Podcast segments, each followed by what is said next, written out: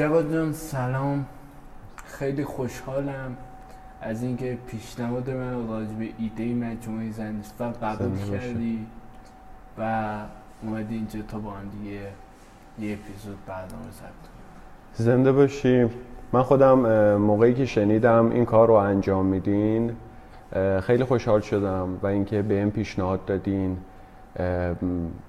خیلی برام باعث افتخار بود که بیام داخل این مجموعه و حالا به قدر وسع خودم در مورد یکی از یا بزرگترین علاقه زندگیم که حافظه صحبت کنم.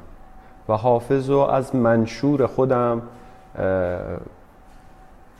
به مخاطبان معرفی کنم. جواد جان من وقتی که اون شبی که ایده مجموعه زنیسفند رو با تو در میون گذاشتم و باهات بیان کردم. گفتم که یه همچین کاری رو ما می‌خوایم انجام بدیم. تو موضوعی رو که پیشنهاد دادی حافظ بود. بله. و در نهایت هم حافظ مورد قبولمون شد. بله. که به مخاطبا حافظ رو خیلی ساده و سلیس آشنا بکن. امیدوارم بتونم. این علت این که موضوع حافظ رو انتخاب کردی علتش چیه میشه؟ علتش خب.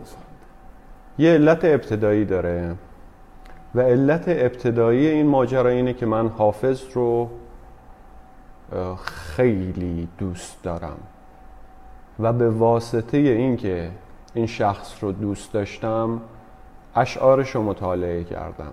عمر زیادی از زندگیمو پای حافظ خانی و فهمیدن اشعار حافظ فهمیدن هنر حافظ در حد وسع خودم و در حد هوش خودم گذاشتم و توی این موضوع حرفی برای گفتن دارم.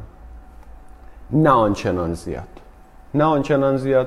به اندازه خودم حرفی برای گفتن دارم و موقعی که با من در میون گذاشتید و خلایش رو احساس می‌کردم خلای حافظ شناسی رو داخل جامعه امروزی ایران احساس می‌کردم. پیشنهاد دادم که اگر موضوعی باشه تحت عنوان حافظ خیلی خیلی می‌تونه راهگشا باشه. و از بستر سوال شما سوال دومی هم برداشت میشه که چرا من رفتم سراغ حافظ و چرا بین این همه شاعر بزرگ و شاعر جهانی که تعداد شاعرهای جهانی ایران به بیان خیلی یا پنج نفره چرا سراغ حافظ رفتم؟ خب این یک موضوع موضوع شخصیه که مستلزم اینه من یه خاطره رو براتون تعریف کنم و در مورد بیوگرافی خودم یه توضیح مختصری بدم. من لور زبانم. توی بافت جامعه لور زبان یک چیزی خیلی پسندیده است شعر و ترانه. به واسطه تربیت توی این فضا من شعرهای زیادی رو بلد بودم. اما مثل یه توتی بودم که مدام شعرها رو توی موقعیتاش به کار می برد و لذت و گوارا بودن شعر رو درک نمی کردم. ادامه پیدا کرد. اشعار زیادی توی ذهنم بود. منتها نمی‌دونستم به چه دردی می‌خوره. فقط کاربرد ضرب المثل برام داشتم یک پرانتزی رو باز کنم. به واسطه یه تصادف بنده یه لکنت زبان گرفتم. توی دوره نوجوانی. پرانتز بسته. انتها میگم که چه تأثیری توی این ماجرا داشت. خب به واسطه اون لکنت زبان من کم حرف تر شده بودم و خدمت شما آرزم که گفتگوها بیشتر حول شعر بود و شعرها صرفا خاصیت ضرب المثل داشت. من مثل توتی بودم که اشعار رو نقل می‌کردم. تا اینکه گذشت من دانشگاه علوم پزشکی شیراز قبول شدم. دو واحد ادبیات عمومی داشتیم که جا داره. یادی کنم از استاد عزیزم سرکار خانم دکتر مجرد انشالله هر جا هستن سلامت باشن. و دوست دارم اینو بدونن که من به واقع مدیونشونم. ایشون به حدی ادبیات رو شیوا و شیرین بیان می‌کردن که من تمام اون ابیاتی رو که حفظ بودن و فرم ضرب المثل پیدا کرده بود با جلسات ایشون این ابیات نشستن جایی که باید. و علاقه من خب علاقه اول من ادبیات نبود به واسطه این دو واحد علاقه اول من ادبیات شد. من خیلی به ادبیات علاقه من بودم. شیرازم بود شعرهای سعدی خیلی دوست داشتم شعرهای طربانگیز مولوی رو خیلی دوست داشتم. موقعی که درسمون تموم شد و اون واحد رو من گذروندم رفتم پیش خانم دکتر مجرد. یک روب مکالمه داشتیم. این یک روب درخشانترین دیالوگ من توی تمام زندگیم بوده. بهشون گفتم که شعر سعدی رو می‌فهمم و شعر سعدی رو با عمق وجودم درک می‌کنم. مثلا موقعی که میگه همه عمر بر ندارم سر از این خمار و مستی که هنوز من نبودم که تو در دلم نشستی. تو نه مثل آفتابی که حضور و غیبت افتد دگران روند و آیند و تو همچنان که هستی. این شعر به دل من می نشینه و من با تمام وجودم درکش می‌کنم. همچنین شعر مولوی که میگه ای جان جان جان جان ما نامدیم از بهرنان برجه گدارویی مکن در بزم سلطان ساقیا. این اشعار رو می‌فهمم. اما یه دغدغه دارم. دغدغم اینه که حافظ رو نمی‌فهمم. حافظ برام قابل فهم نیست. اما اونقدرم نادان نیستم. به این دلیل که حافظ رو نمی‌فهمم. ارج و قربش رو بیارم پایین. تمام دیالوگ من و تمام پرسش من به یک دلیله. دوست دارم حافظ رو بیشتر بفهمم. راهنماییم کنید لطفا. چون به واسطه حضور شما من ادبیات شد علاقه اصلی زندگیم. یه جمله خیلی قشنگی داشت که من اگه بخوام ده تا جمله ماندگار توی ذهنم ثبت کنم این جمله حتما جز ستای اولیه. ازم پرسید که مسجد رفتی؟ گفتم آره. یکی از کارهایی که زیاد انجام دادم دادم رفتم به مسجد بوده. گفت یه سری پیرمردایی هستن که سواد ندارن کتابو باز می‌کنن. بهشون دقت کردی؟ گفتم آره اتفاقا دقت کردم سواد ندارن اما صفحه رو همون صفحه قرائت شده رو باز می‌کنن. بعد نگاه می‌کنن انگار می‌فهمن. بهم گفت که حتی اگر ازشون بپرسی که مفهوم این به مفهوم این صفحه چیه به صورت دست و پا شکسته می‌تونه بهت توضیح بده که مفهوم این صفحه چیه و قاری داره چی می‌خونه. بعد سوالش گفت می‌دونی به چه دلیله؟ من یه ذره فکر کردم. چون می‌خواستم یک جواب خوبی بهشون بدم. نذاشت من دنبال جواب خودم بگردم. یه جمله ماندگار گفت. گفت اون پیرمرده می‌فهمه چون با قرآن معنوسه. اگر می‌خواهی که حافظ رو بیشتر بفهمی حافظ فهمیدنش سخته چون خیلی پیش نیاز داره که بعدا صحبت می‌کنیم که چرا حافظ پیش نیاز داره. اگر می‌خوای حافظ رو بفهمی باید باش معنوس بشی. جرقه خورد تو ذهنم. از اون شب روزی یک غزل حافظ رو حفظ می‌کردم. روزی یک غزل حافظ رو حفظ می‌کردم و بعد از یک و نیم سال تونستم 495 تا غزلش رو حفظ کنم. می نشست اون جایی که باید. من اشعار حافظ و حفظ بودم با حال بدم زمزمهشون می‌کردم با حال خوبم زمزمهشون می‌کردم. اما باز یه چیزی کم داشت. خیلی از ابیات رو متوجه نمی شدم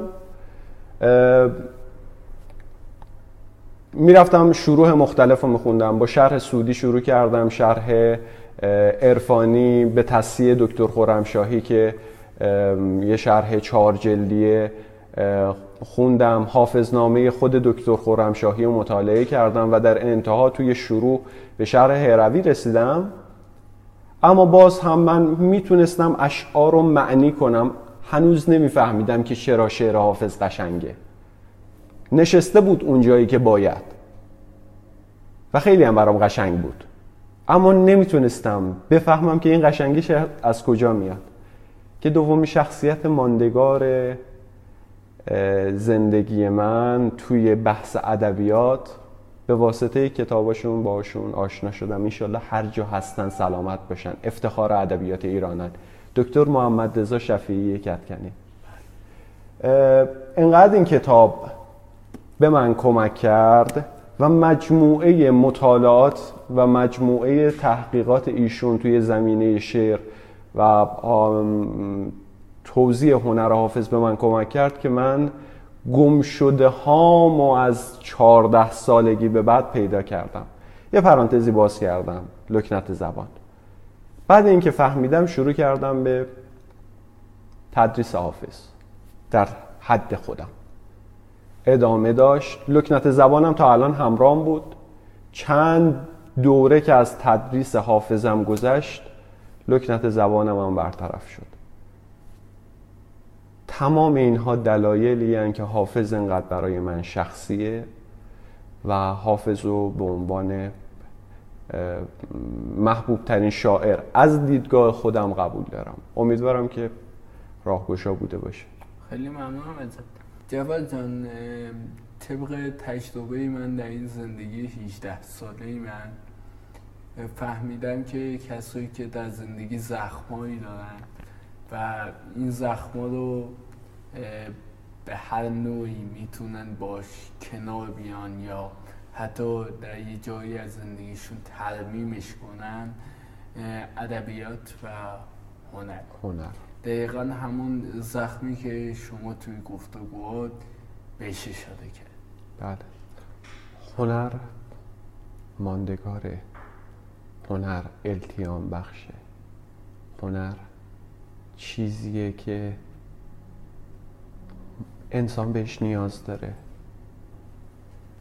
یکی از سوالایی که ذهن من خیلی درگیر کرده اینه که چرا این شاعر بزرگ و عارف بزرگ قنایی همه اعصار اسمش حافظه. خب. ابتدا به ساکن من یه چیزی رو بگم خدمتتون و شاید این حرف تابو شکنی باشه. چون خیلی ها بهش اعتقاد ندارن. اما خب من شاگرد استاد کتکنی هم حافظ صرفا نمی‌تونیم به عنوان یه عارف در نظرش بگیریم. حافظ استفاده می‌کنه از لغات عرفانی برای خلق زیبایی. همونطوری که استفاده می‌کنه از موسیقی برای خلق زیبایی استفاده می‌کنه از تصویر برای خلق زیبایی و استفاده می‌کنه از مهرهای شطرنج برای خلق زیبایی از اصطلاحات عرفانی هم استفاده می‌کنه. اما دلیل دومی که خیلی ها نمی‌دانند اینه که حافظ موسیقیدان بوده و به موسیقیدان های دوره حافظ می‌گفتن حافظ. این یه دلیل خیلی مهمه. یعنی حافظ جدا از اینکه یک شاعر خیلی بزرگی بوده یه موسیقیدان هم بوده. بله. بله و اینو شما داخل اشعارش به وضوح می‌تونی ببینی. استاد کتکنی عزیز میفرمایند که دو نفر توی شعر فارسی موسیقی وافرتری دارن موسیقی سیالتری دارن. یکی مولویه که موسیقیش موسیقی معلومیه که اسمش اسم, اسم موسیقیش موسیقی خیزابی یا موجیه. یه شعر براتون می‌خونم. مرده بودم زنده شدم. گریه بودم خنده شدم. دولت عشق آمد و من دولت پاینده شدم. دیدی؟ سیر است مرا. جان دلیر است مرا. زهره شیر است مرا. زهره تابنده شدم. شما این قلیان رو داخل اشعار مولوی حس می‌کنید. نفر دوم. حافظ. موسیقی شعر حافظ جویباریه. همیشه هست. صدای پیوسته و مداومی داره و روح نوازه. درسته؟ اما متوجهش نمیشین. یکی از کارهایی که حافظ می‌کنه برای خلق موسیقی داخل اشعارش از ردیف ها و قافیه ها استفاده می‌کنه به چه شکل؟ شاخصترین حرف قافیه رو به صورت خیلی متعادلی داخل کل غزل پخش می‌کنه مثال اولین غزل دیوان حافظ رو که فکر کنم نصف ایرانی حفظنش الا یا ایه الساقی ادر کأسن و ناول ها که عشق آسان نمود اول ولی افتاد مشکل ها قافیش کدومه ناول ها و مشکل ها شاخصترین حرفش چیه؟ آ. من لندمارک می‌کنم. آها رو.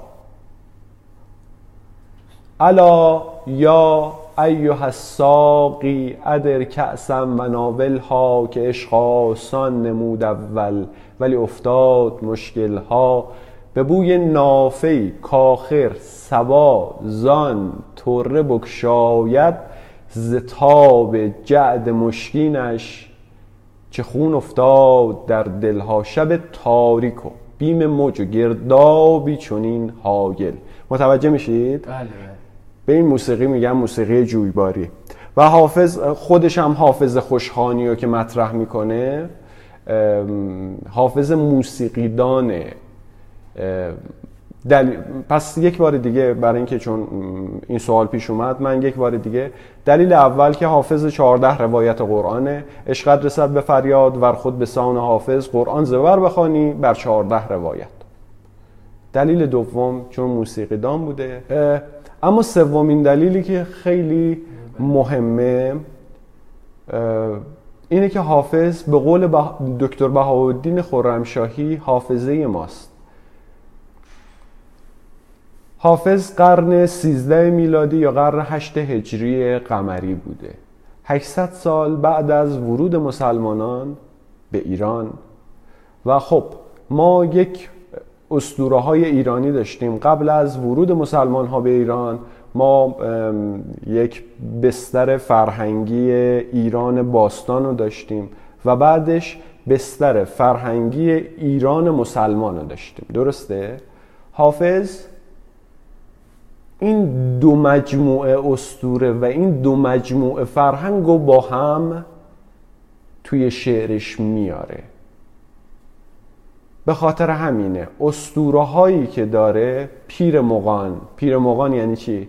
پیر زرتشتی ها زرتشتی دین زرتشتی یه دین ایران باستانیه. شراب یک موضوع مقدس در دین زرتشت حالا داخل دین اسلام یک موضوع نامقدسه و یک موضوع حرامه. این مجموعه اسطوره ها رو میاره. و به این دلیل که هم اسطوره های ایران باستانی و هم اسطوره های ایران اسلامی رو داره و اینها رو با هم تلفیق می کند بهش میگن حافظه تاریخی ملت ایران تا قرن 8 هجری قمری یا 13 میلادی. این سه دلیل دلایل مهمی هن که ما با حافظ میگیم حافظ.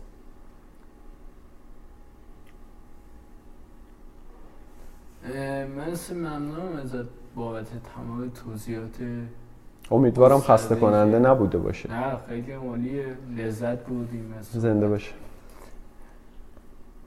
یکی از چیزهایی که هست و باید راجبش صحبت بشه اینه که ما خیلی از شاعران معاصری داشتیم که شاید توی همین ده 20 سال اخیر زندگی کردن و خیلی زود از یادها رفتن. حالا با توجه به تم...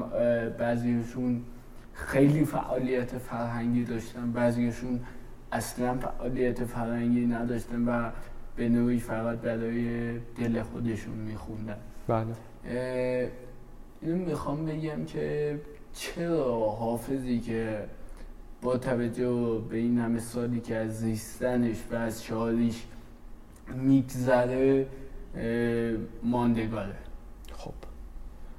جواب سوال شما رو باید بگم حافظ ماندگاره چون هنر ماندگاره و حافظ توی سطح بالایی از هنر داره خلق می‌کنه.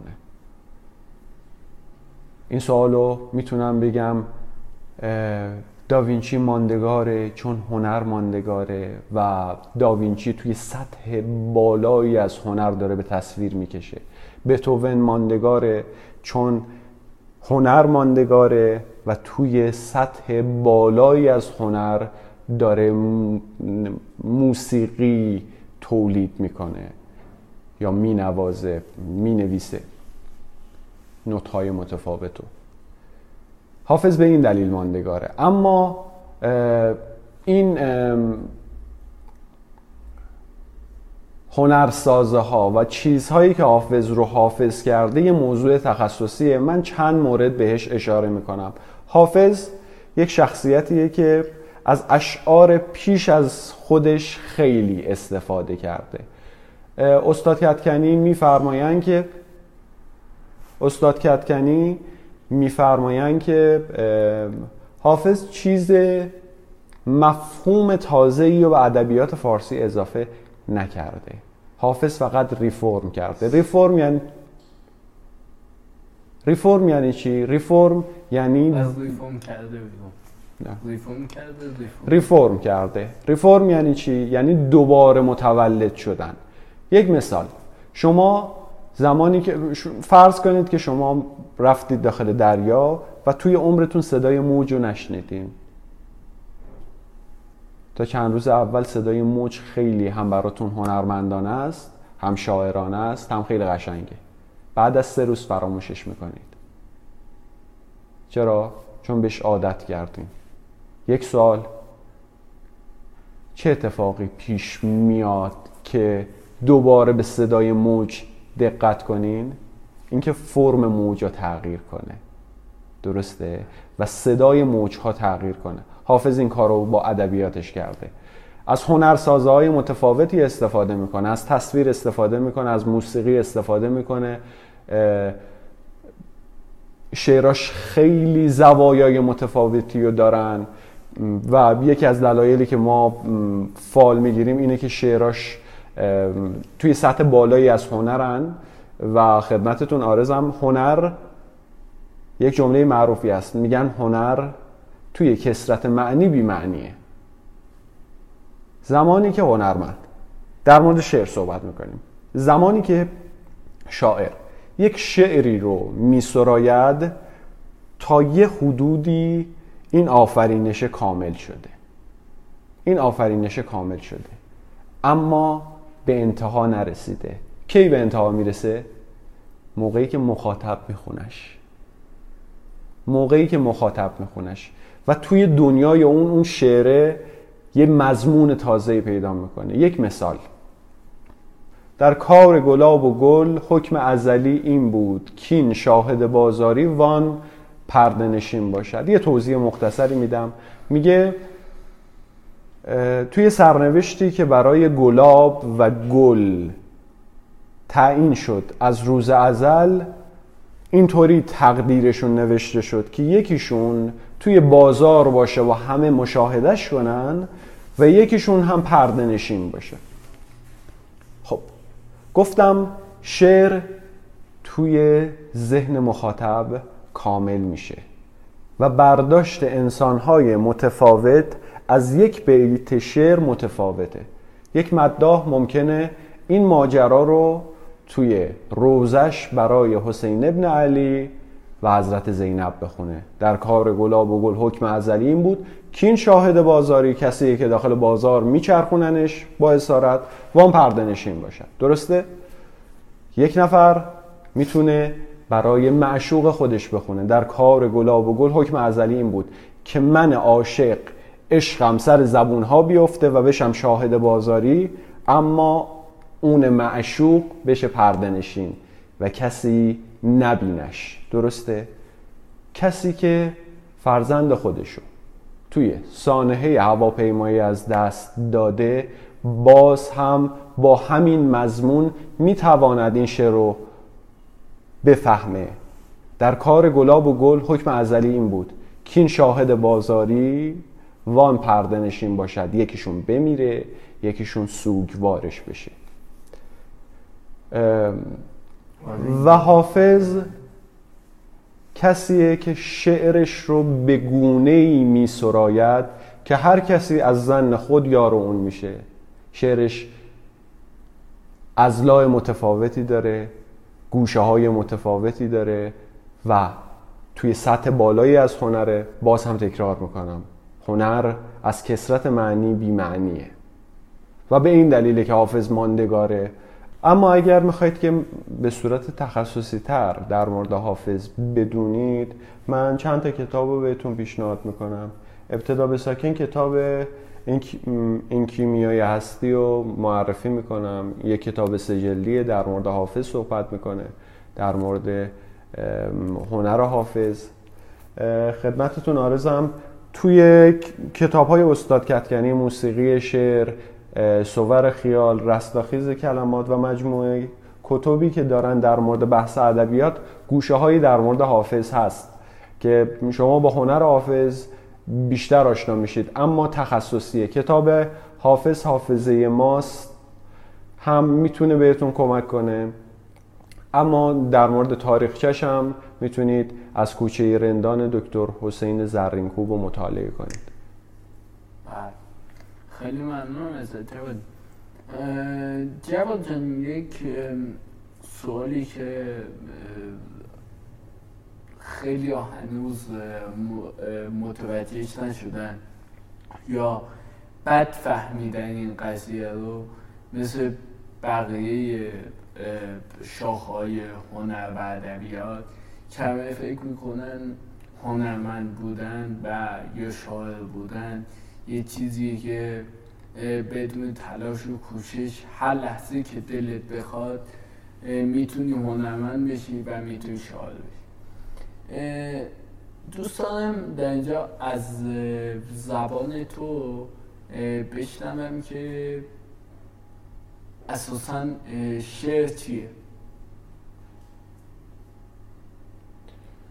یه گفتگویی احمد شاملو یه گفتگویی احمد شاملوی فقید داره در مورد شعر. یه گفتگوییه که خوندنش نیم ساعت یه مصاحبه که خوندنش نیم ساعت طول می‌کشه و در انتهاش به این نتیجه می‌رسد که شعر قابل فهم هست اما قابل تعریف نیست. چون مستاقش با مستاق موارد علمی متفاوت شعر یه مقوله انتظاییه درسته؟ آره. هنر یک مقوله انتظایی شما مقوله های انتظایی و تعریف علمی نمی‌تونید بدید. من می‌تونم بگم که توی تعریف اول بگم شعر همون چیزیه که منظومه. خب ما این همه شعر غیر منظوم داریم. و نگاه کنید از شاعران بزرگ از, از رودکی شروع کنیم و بک...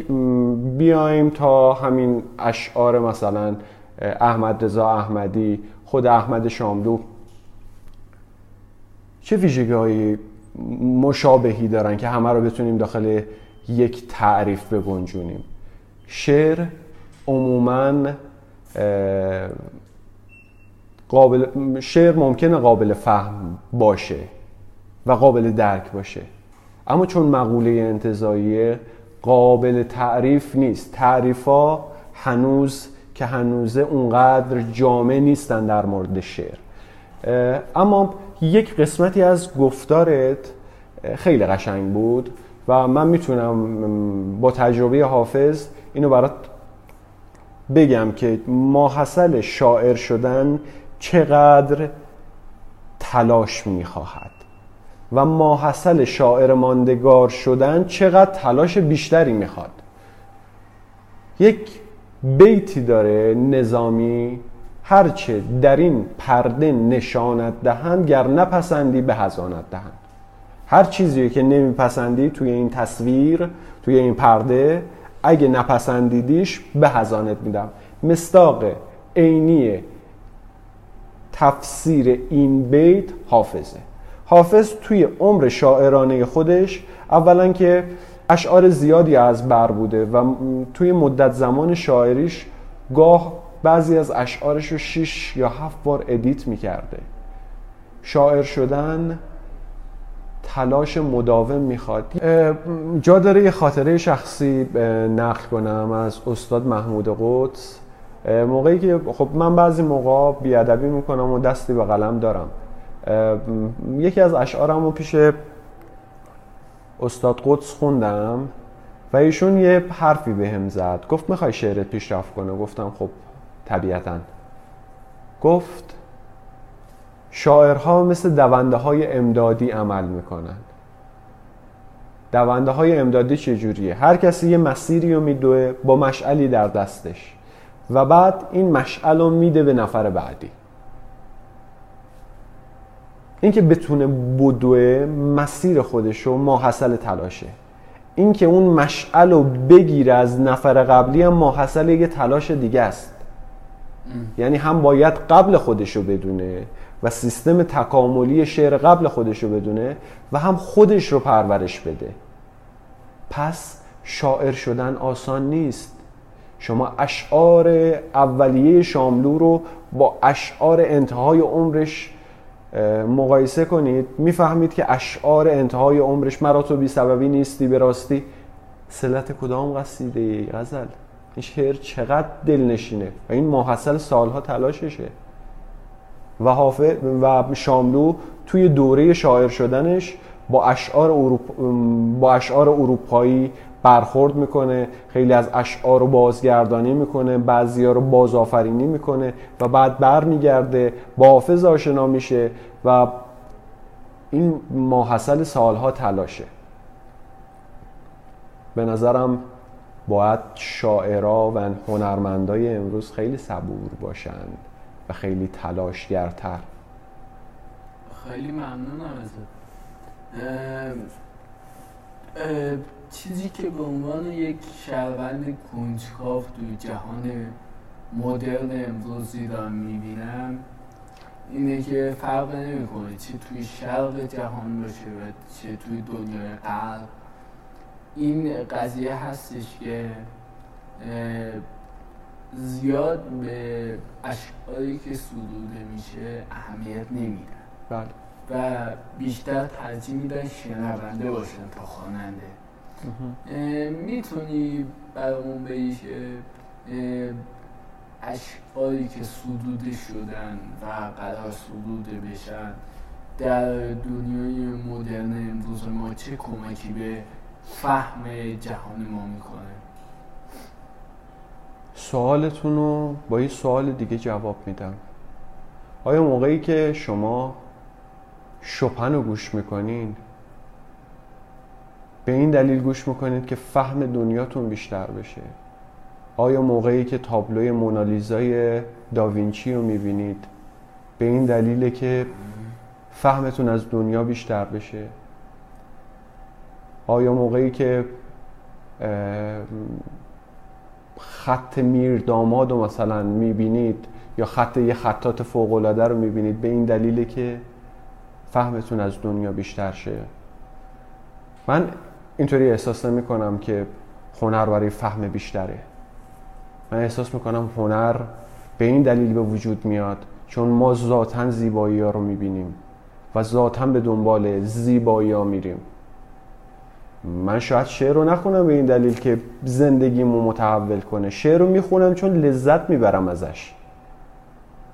چون روحم نیاز به زیبایی داره. یه فلشبکی می‌زنم به 2500 سال پیش. افلاتون میگه که انسان ها به دنبال سه چیزن. فلسفیدن یا علم تقریبا میشه گفت. دنبال اقلانیت اقلانیت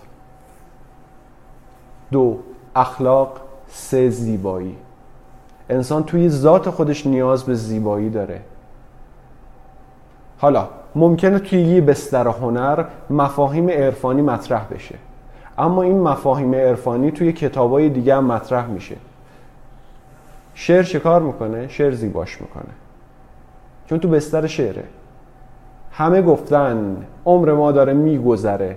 ولی خیام توی بستر شعر میاد میگه هنگام سپیددم خروس سحری دانی که چرا همی کند نوحیری یعنی که نمودن در آینه صبح که از عمر شبی گذشت و تو بیخبری من اعتقادم اینه. بازم عرض می‌کنم اعتقاد من من جواد خادمی اینه که هنر برای این به وجود میاد که ما نیاز به خلق زیبایی داریم. نیاز به خلق زیبایی داریم. هنر شاید گرهی از دنیای منطقی ما باز نکنه ولی هنر حتما روح زیبابین ما رو قلقلک میده. هنر نیاز ماست. خیلی ممنونم از راجع به تمام توضیحاتی که در طول مدت به ما دادی و اینکه وقت ارزشمند تو در اختیار ما قربونت برم. من فقط می‌خوام خدافزیمو با یه غزل حالا خدافزی که نمی کنم دوست دارم به جای خدافزی یک غزل از حافظ رو بخونم. این غزل یه چند مدتی فکر من و روح منو مدام داره قلقلک میده و من اینو خیلی دوست دارم. میشم. در دیر مغان آمد یارم قدهی در دست. مست از می و میخاران از نرگس مستش مست. در نعل سمند او شکل مه نو پیدا. در نعل سمند او شکل مه نو پیدا و از قد بلند او بالای سنوبر پست آخر به چه گویم هست؟ از خود خبرم چون نیست. و از بهر چه گویم نیست؟ با وی نظرم چون هست.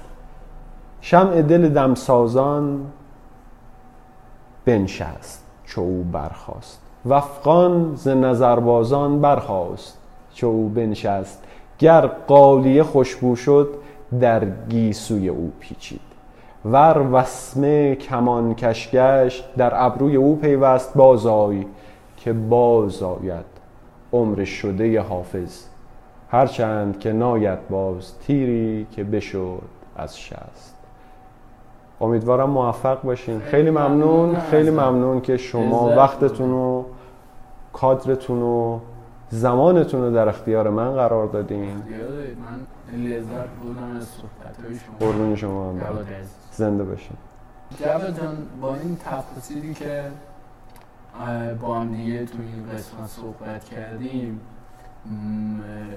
جامعه امروزی ما هنرمندای ما و استادان ما به حافظ به یک نوعی به از درون به حافظ نیاز دارن؟ حافظ و هنر. حافظ خودش یک هنرمنده. اگر هنر رو بخوایم راه زندگی بدونیم حافظ یکی از هنرمندهای و یکی از پیغمبرهای راه, زندگی. بله با هنر نیاز دارن. پس با این وجود ما در آینده هم در خدمت خواهیم بود من در خدمتم لذت خواهیم بود زنده باشین. من خیلی از همصحبتی با شما لذت بردم و در خدمتم خیلی. عزیزم.